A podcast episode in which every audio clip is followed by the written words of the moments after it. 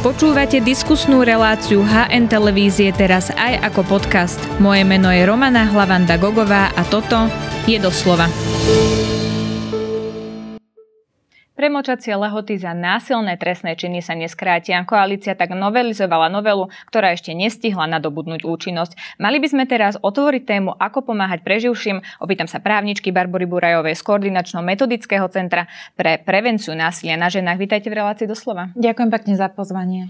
Ja ďakujem, že ste prišli. Tak ako vnímate, pani Burajová, návrat k pôvodným premočacím dobám?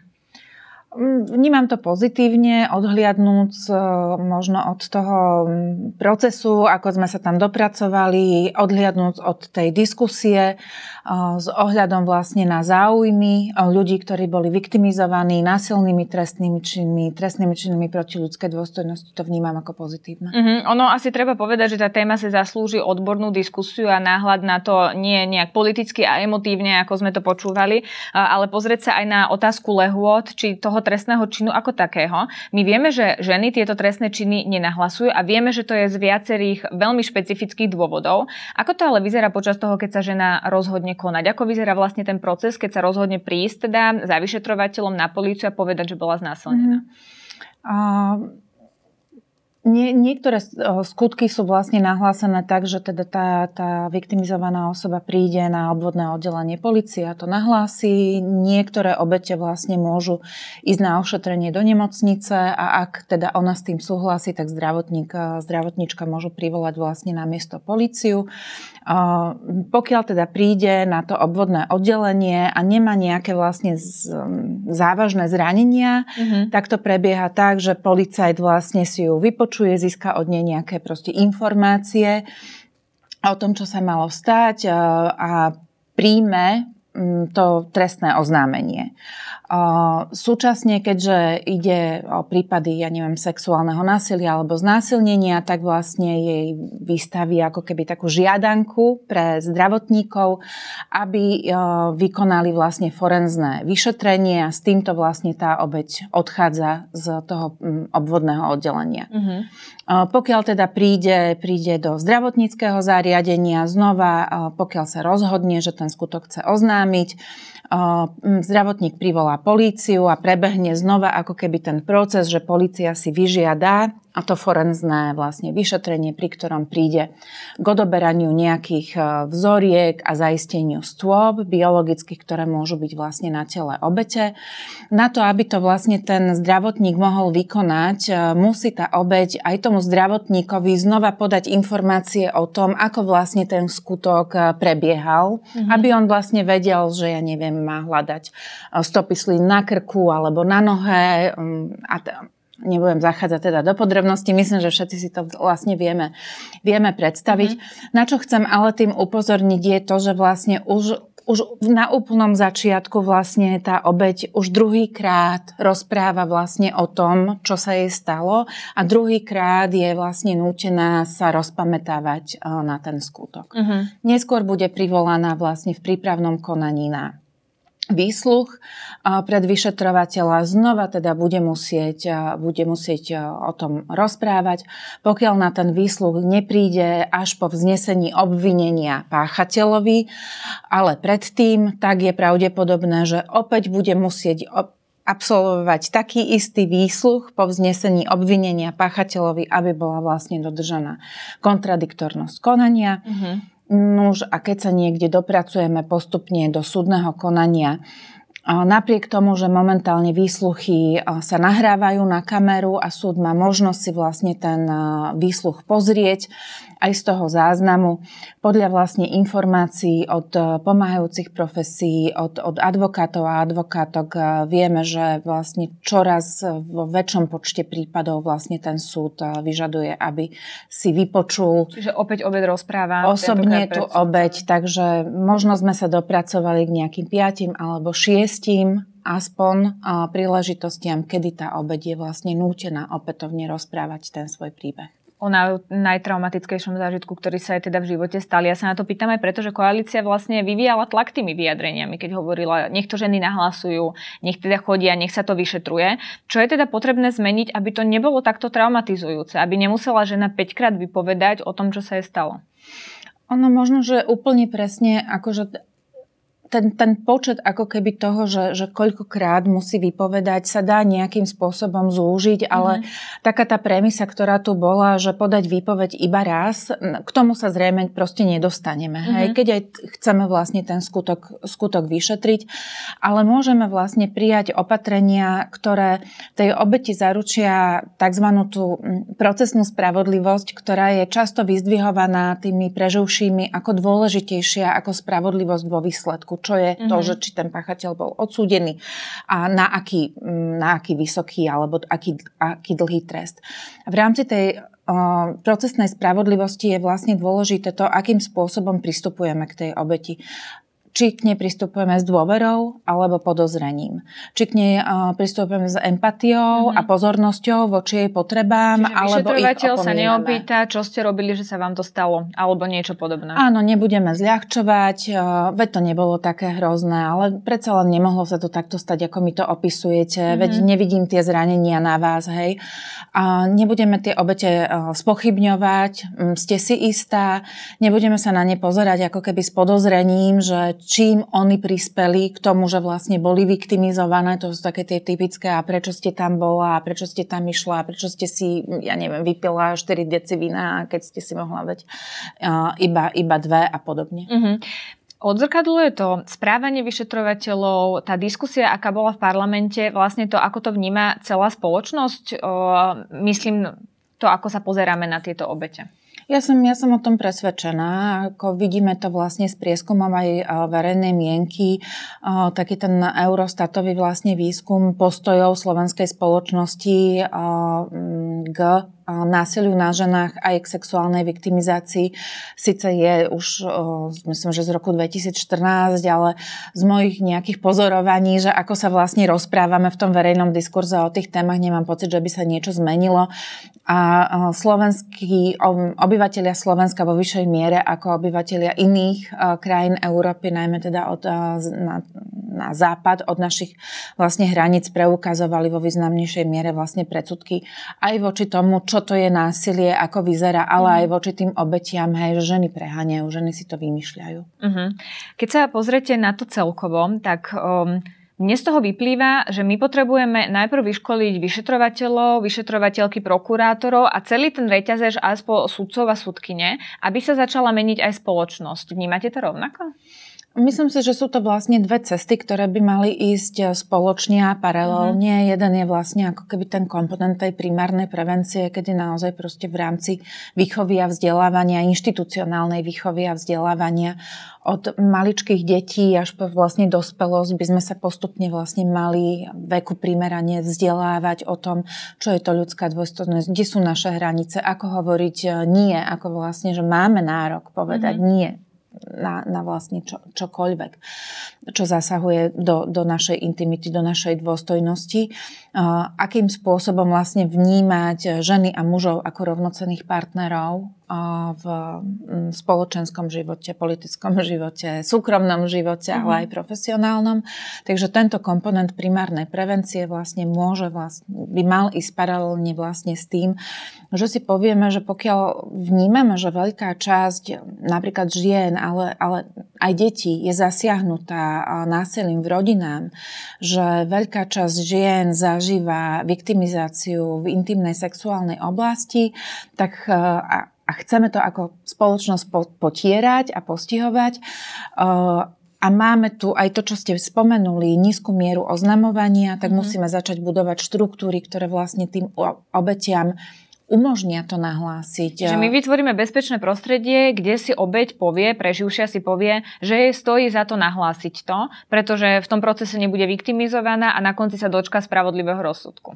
Presne tak, musíme proste vyslať ten signál, že my máme k dispozícii chápavé a otvorené inštitúcie a podporné systémy, ktoré vlastne tú obeď bezpečne vlastne prevedú ako mm-hmm. keby tým pomerne dosť náročným procesom. Mm-hmm. No ono to skôr v parlamente vyzeralo tak, že to bolo plné stereotypov a veci, ktoré nie sú pravda a výskumy ich už dávno vyvrátili, tak to ukazuje asi aj to, ako tu uh, tie inštitúcie fungujú. Ale uh, keď sme napríklad pri tých vyšetrovateľoch alebo všetkých tých ľuďoch, ktorí sú v, v rámci toho trestného procesu, tak prebieha vôbec nejaká odborná diskusia diskusia, školenia?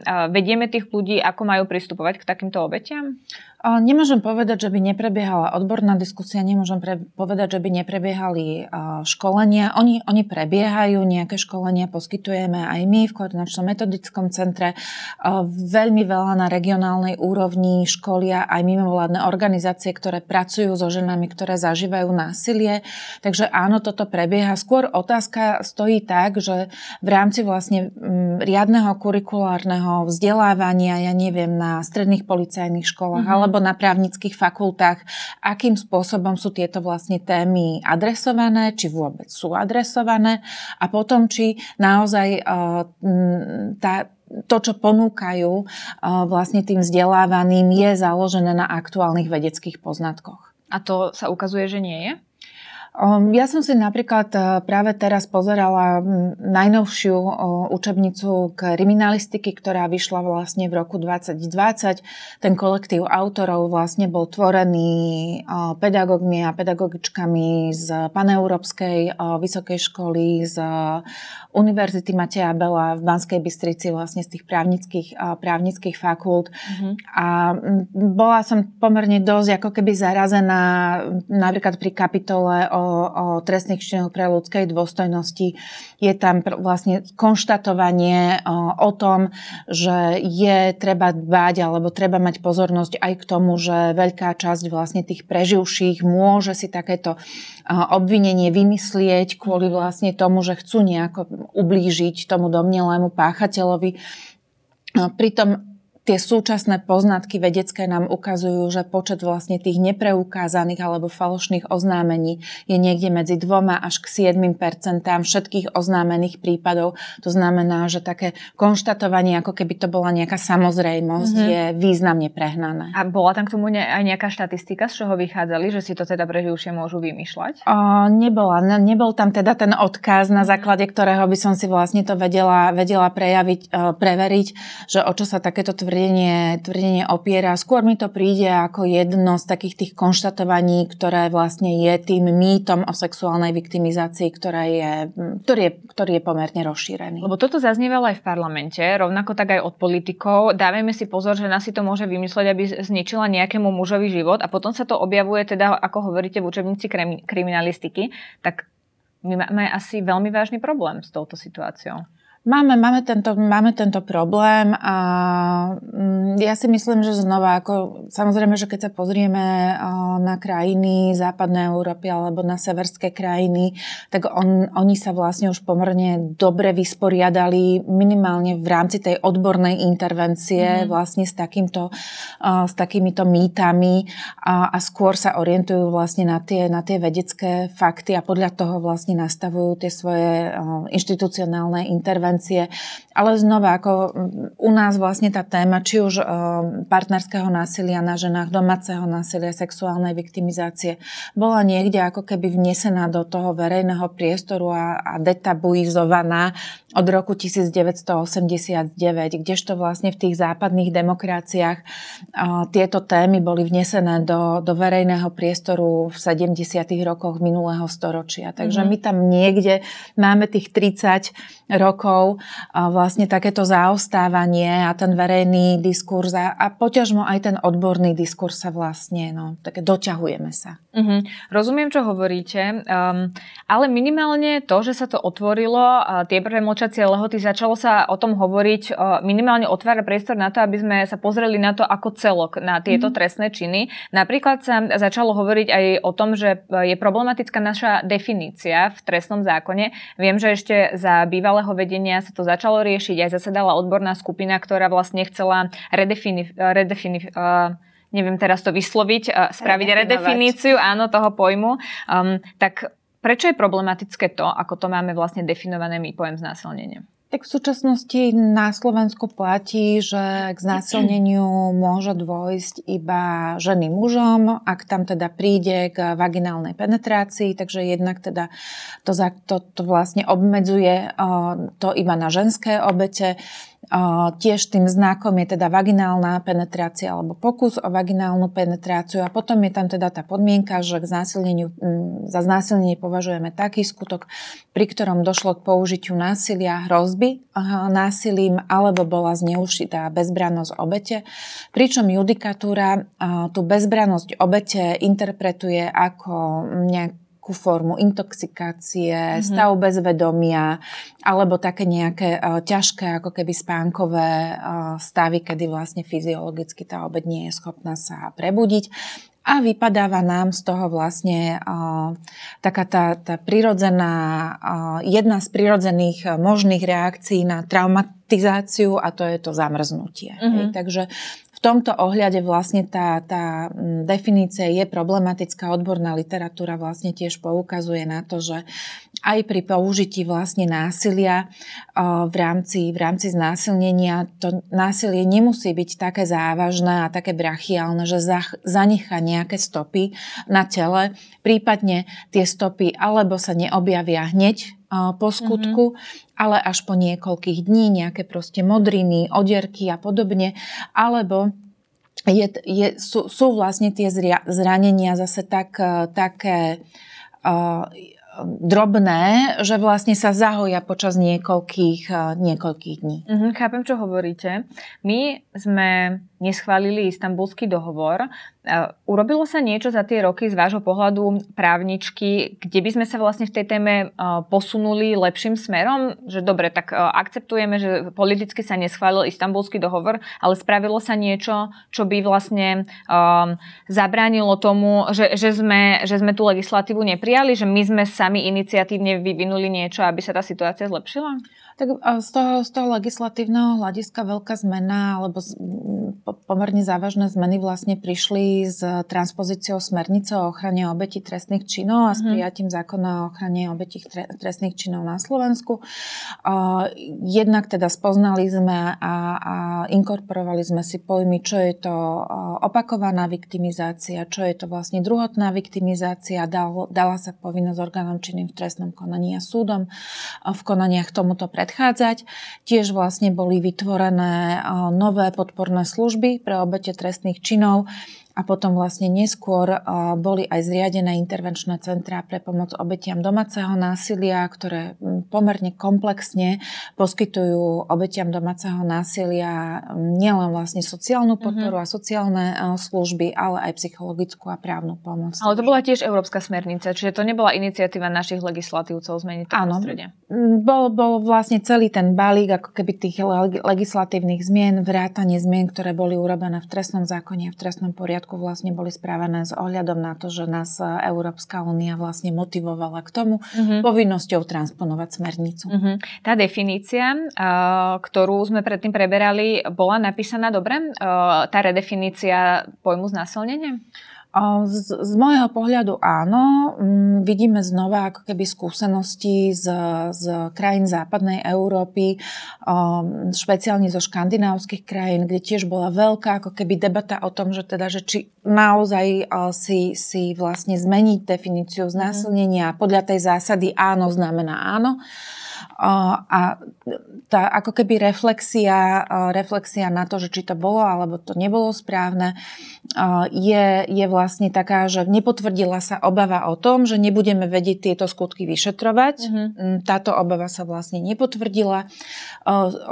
Trošku problematické je napríklad to, že, že znížila sa vlastne trestnosť niektorých prípadov znásilnenia na základe tej, tej zásady áno znamená áno a napríklad v tých severských krajinách, špeciálne je taká správa zo Švédska, upozorňuje kriticky na to správa prokuratúry, že ukázala sa tendencia ako keby v rámci vlastne prípravného konania, že, že policajti skôr idú podľa tej nižšej závažnosti skutku, hej, ako keby sa snažili, že už keď preukážu ten nižšie trestný skutok, tak už sa menej usilujú ako keby preukázať, že to bolo spôsobené alebo bol ten skutok vykonaný nejakým závažnejším spôsobom konania. Mm-hmm. Ale znova sú to proste nejaké ako keby implementačné problémy, ale to napríklad ten argument, ktorý zaznieval na Slovensku veľmi silno z prostredia orgánov činných v trestnom konaní, že nebudeme vedieť tieto skutky vyšetrovať,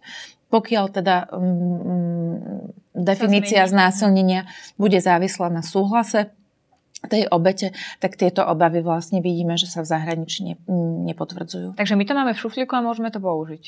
Máme to v šuflíku, môžeme to použiť, ale samozrejme to, že či to bude alebo nebude použité, je závislý na politickej vôli. Áno, to určite. Ja sa na to pýtam kvôli tomu, že je tu teda Európska smernica, na ktorej sa myslím, že začiatkom februára to bolo dohodlo štáty Európskej únie a aj teda europoslanci, ktorá paradoxne teda navrhuje premočacie lehoty napríklad pri znásilnení, aby začínali o 20 rokov vyššie. Ono je to tam presne takto napísané. Ako hodnotíte túto smernicu? Um, ja smernicu hodnotím pozitívne, samozrejme oproti tomu pôvodnému zneniu, o, ktorej vlastne, o ktorom sa diskutovalo, neviem, možno 2-3 roky mm-hmm. dozadu. Tam niektoré vlastne veci vypadli, najmä s ohľadom na to, že niektoré vlastne štáty namietali. Napríklad že, to definícia znásilnenia. Napríklad definícia znásilnenia mm-hmm. vlastne odtiaľ nám vypadla.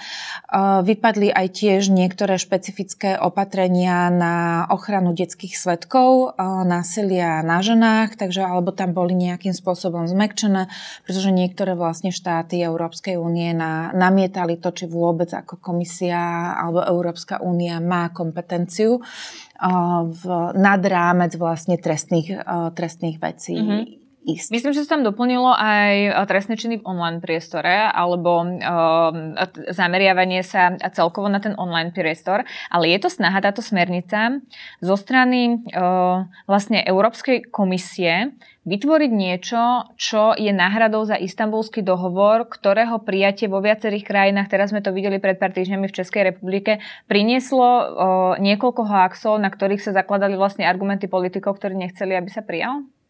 Áno, mm, tá, tá smernica, alebo v rámci tej diskusie o prijati smernice sa to aj otvorene deklarovalo, mm-hmm. že vlastne máme tu krajiny Európskej únie, ktoré vlastne neprijali uh, Európsky uh, istambulský dohovor, alebo ho prijali a ho neratifikovali, čo je vlastne prípad Slovenskej republiky. Áno. Takže vlastne, keďže, keďže násilie na ženách a domáce násilie sú významným uh, spoločenským problémom v rámci Európy, tak vlastne Európska únia si povedala, povedala, že má záujem vlastne pre všetky eh, krajiny Európskej únie a pre všetkých obyvateľov a obyvateľky Európskej únie prijať takýto špeciálny vlastne mechanizmus, ktorý od primárnej prevencie až vlastne po nejakú tú intervenciu trestnoprávnu bude poskytovať ochranný systém pre, pre preživších. Mm-hmm. Mňa na tom zaujalo, že zámerom je tiež zaviesť, eh, aby členské krajiny vybudovali špeciálne eh, nejaké vyšetrovacie, špeciálnu vyšetrovaciu infraštruktúru, to nazvem, alebo e, nejaké veci, kde vlastne tá obeď, na koho sa môže mhm. obrátiť. Obeď napríklad násilia, ale aj zneužívania, ale dokonca aj detské e, obete, napríklad sexuálnych trestných činov. To je niečo, čo nám chýba, že my vlastne Uh, nemáme kam tie obete poslať, keď to tak laicky poviem, že oni jedine môžu ísť za advokátom, vyšetrovateľom, ale nedostanú vlastne tú podpornú pomoc, ktorú potrebujú? Mm-hmm. Ja to vlastne vnímam ako keby znova na takých dvoch úrovniach. Jednak tá, tá, tá špeciálna infraštruktúra vlastne vlastne s, s ľahkou prístupnosťou mm-hmm. a, a ľahkou prístupnosťou, ktorá je vlastne podporená aj nejakým poskytnutím podpory tej osoby, ktorá vlastne napríklad príde na, nahlásiť trestný čin. A potom tam vnímam úroveň vlastne špecializácie. Špecializácie informácie tých, ktorí vlastne prešetrujú tie prípady, tých, ktorí o tom rozhodujú, pretože znova traumatizácia, či už násilím od blízkych osôb alebo, alebo v oblasti sexuality a intimity vyvoláva špecifické reakcie u tých obetí, ktoré by sme vlastne mali byť, mali byť schopní rozpoznať mm-hmm. a mali by sme ich byť schopní vlastne interpretovať v rámci toho, čo vlastne nám napríklad vypovedá tá obeť, že pokiaľ ona napríklad nie je schopná jednoznačne zopakovať čo sa jej vlastne stalo niekoľkokrát bez toho, že by tam urobila nejaké zmeny alebo doplnenia, tak to nemusí súvisieť s tým, že si vymýšľa a klame, ale súvisí to vlastne s traumatizáciou a vplyvou traumy na mozog, na fyziológiu toho, mm-hmm. ako sme schopní si veci zapamätať a ako sme schopní si ich vyvolať vlastne z pamäti. A čo sa týka tej ľahkej prístupnosti, možno poviem dva príklady v, v Osle. Ja som navštívila osobne vlastne špeciálnu policajnú stanicu, alebo respektíve špeciálne oddelenie na policajnej stanici v Oslo, ktoré vlastne je určené obetiam partnerského násilia, domáceho násilia tiež sexuálnej viktimizácie a detským obetiam na to, aby vlastne nahlásili ten svoj skutok. A ten systém vlastne okrem toho, že je tam vlastne vyšetrovateľ, vyšetrovateľ vyšetrovateľka. A, a prvý, s kým sa vlastne rozpráva tá obeď, je sociálny pracovník, následne psychológ. Títo sa vlastne zaujímajú o to, v akom psychickom stave je tá obeď. Keď je to obeď partnerského násilia, je to napríklad žena, ktorá to príde oznámiť, tá sociálna pracovníčka sa zaujíma o to, že či má deti, kde sú deti, či sú deti v bezpečí, či nie sú napríklad v škole alebo v škôlke, kým ona je na tej policajnej stanici, či tie deti nemá niekto ísť vyzdvihnúť mm-hmm. z, tej, z tej eh, školy a škôlky. To znamená, že eh, ten, ten systém vlastne policie už poskytuje tú širšiu mieru vlastne podpory eh, pre tú, pre tú obeď a zaujíma sa aj o ten širší jej životný kontext ktorého jednotlivé aspekty napokon môžu byť veľmi dôležité preto, či tá obeď naďalej bude alebo nebude spolupracovať vlastne s tými policajtami. Uh-huh. Keď nemá takúto podporu, tak prečo by sa rozhodla nakoniec nespolupracovať? Aby napríklad nebol zamedzený prístup k deťom alebo podobné konanie? Súvisí to najmä vlastne napríklad s tou reakciou páchateľa na tú situáciu, keď mm-hmm. vlastne sa obeď o, o, rozhodne to oznámiť. Jednak vlastne sa jej môže vyhrážať, že násilie sa zhorší, môže začať dokonca aj ubližovať iným členom vlastne domácnosti, hej, že vyvíjať na ňu taký, takýto tlak. O, pomerne mnoho vlastne páchateľov o, využíva to vyčerpanie o, žien, ktoré napríklad zažívajú partnerské násilie, z, z vyčerpanie z toho, že každý deň musia vlastne manažovať bezpečie pre seba, pre svoje, mm-hmm. pre svoje deti, vyčerpanie z ponižovania a potom tí páchatelia to vlastne využívajú na to, aby diskreditovali tú obeď a aj jej to otvorene hovoria, no kto už tebe bude veriť, veď sa na seba pozri, vyzeráš jak bláznivá, nevieš sa ani o seba postarať. Mm-hmm. Mm, takže že znova ako keby adresovať e, túto situáciu vlastne vopred a poskytnúť e, tej obeti e, podporu podporu. Uh-huh. Znamená, že sa ona bude vedieť lepšie vysporiadať sa vlastne s takouto, s tak, s výhrážkami, s nevažovaním zo strany páchateľa. Budem mať väčšiu napríklad istotu, že ale my si o tebe nemyslíme, že si bláznivá. To znamená, že neboj sa, že ti zoberieme deti, lebo my ťa za bláznivú nepovažujeme.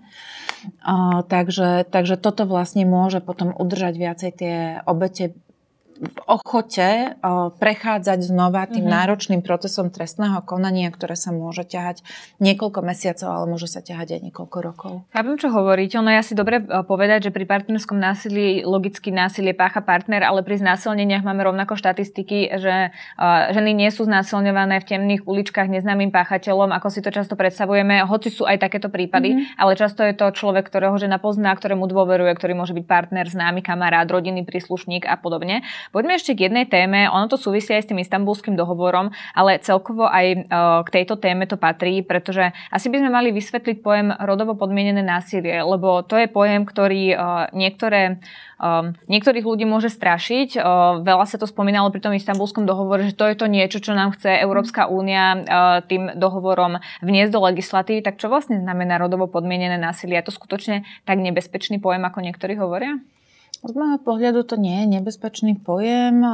Pre mňa musím povedať, že osobne ten pojem mi ako keby pomohol pochopiť násilie na ženách, ktoré, že, že, že skutočne súvisí aj s, s kultúrnymi vzorcami, ktoré máme v spoločnosti, že súvisí s sociálnym usporiadaním mm-hmm. spoločnosti a podľa mňa ten pojem aj upriamuje ako keby lepšie pozornosť na situáciu obeti a ich potreby. Hej, ako pokiaľ napríklad mám viktimizovanú mladú ženu, ktorá je mamičkou malých detí a je súčasne na materskej dovolenke, ak sa na ňu vlastne budem pozerať ako na obeď rodovo podmieneného násilia, tak vlastne ten ako keby pojem upriamuje moju pozornosť nie len na to, že bola viktimizovaná nejakým násilným skutkom, ale aj na to, že má nejaké obmedzenia, ktoré vyplývajú z jej sociálnej situácii. Ak je to matka na materskej dovolenke, nemá vlastný príjem, je závislá na príjme, príjme manžela napríklad. Uh-huh. Takže, e, ale tiež to vlastne môže, ten, znova ten súvis môže byť, vychovávame nejakým spôsobom dievčatá, vychovávame nejakým spôsobom vlastne chlapcov pripravujeme dievčata vlastne na úlohu toho, že sa, sa stanú matkami, mm-hmm. že, že sa stanú manželkami, čo je úplne v poriadku a je, je, to, je to proste fajn, aj keď teda nemusí to platiť pre 100% žien, aj to by sme si mohli uvedomiť. Ale často vlastne s takým tým obrazom dobrej matky a, a dobrej manželky sa spája to, že vlastne ak je dobrou matkou, ak je dobrou manželkou, tak bude odmeňovaná. Preto dobrá manželka a dobrá matka predsa nebude zažívať násilie od svojho partnera. Hej, mm-hmm. znova je to nejaký vlastne kultúrny kontext, ktorý my si v sebe nesieme a ak, ak vnímame rodovo podmienené násilie, mali by sme si vlastne uvedomovať aj toto, že sme nositeľom všetci tejto informácie, pretože tak nás vychovali, mm-hmm. tak sme mhm. sa vlastne socializovali a vo svojej napríklad e, profesionálnej intervencii aj nevedomo môžeme vlastne takýto vlastne vzorec uplatňovať a interpretovať tú situáciu mm, preživšej. No ono sa to predsa ukazuje, nie? Ja mám pocit z celej tej situácie, že obete musia dokazovať, že sú obeťami aj pri tých témach, o ktorých sme sa rozprávali, napríklad či nechce ublížiť partnerovi, či mu nechce zničiť život a niečo sa pomstiť a tak podobne. A keby sme asi e, presne toto mali vzadu v hlave a niekde mysleli e, presne na tento rodový kontext, tak aby, asi by sa nám aj ľahšie chápalo to, že žena proste je obeťou a nemusí dokazovať, že je obeťou obeťou a že všetko robila správne, lebo to tak z toho vyznieva, že obeť môže byť obeťou len vtedy, keď si dala dlhé šaty, nešla tam, nedala si tie dve deci vína a tak podobne. Um, určite, ako pre, preto ja som povedala, že, že ja si myslím, že ten pojem je vlastne užitočný, že nie je mhm. nebezpečný, ale je užitočný, len proste musíme viesť uh, normálnu faktickú debatu o tom, že, že čo, to vlastne, čo to vlastne obsahuje, ako, ako tento pojem nám vlastne môže pomôcť a nemusí nás vlastne strašiť uh, rôznymi hoaxami, ktoré ja tu vlastne nechcem opakovať, pretože ako je to, je to, je to pomerne dosť zbytočné. Áno, to súhlasím súhlasím, že je to zbytočné. Ďakujem veľmi pekne, že ste nám objasnili niektoré závažné veci pri tejto téme a ďakujem veľmi pekne, že ste si našli aj čas na rozhovor. To bola právnička Barbara Burajová z Koordinačno-metodického centra. Ďakujem za pozvanie. Ďakujeme, že nás počúvate aj vo forme podcastu. Ak chcete podporiť našu tvorbu a kvalitnú žurnalistiku, kúpte si digitálne predplatné HN. Choďte na hnonline.sk lomené predplatné. Ďakujeme.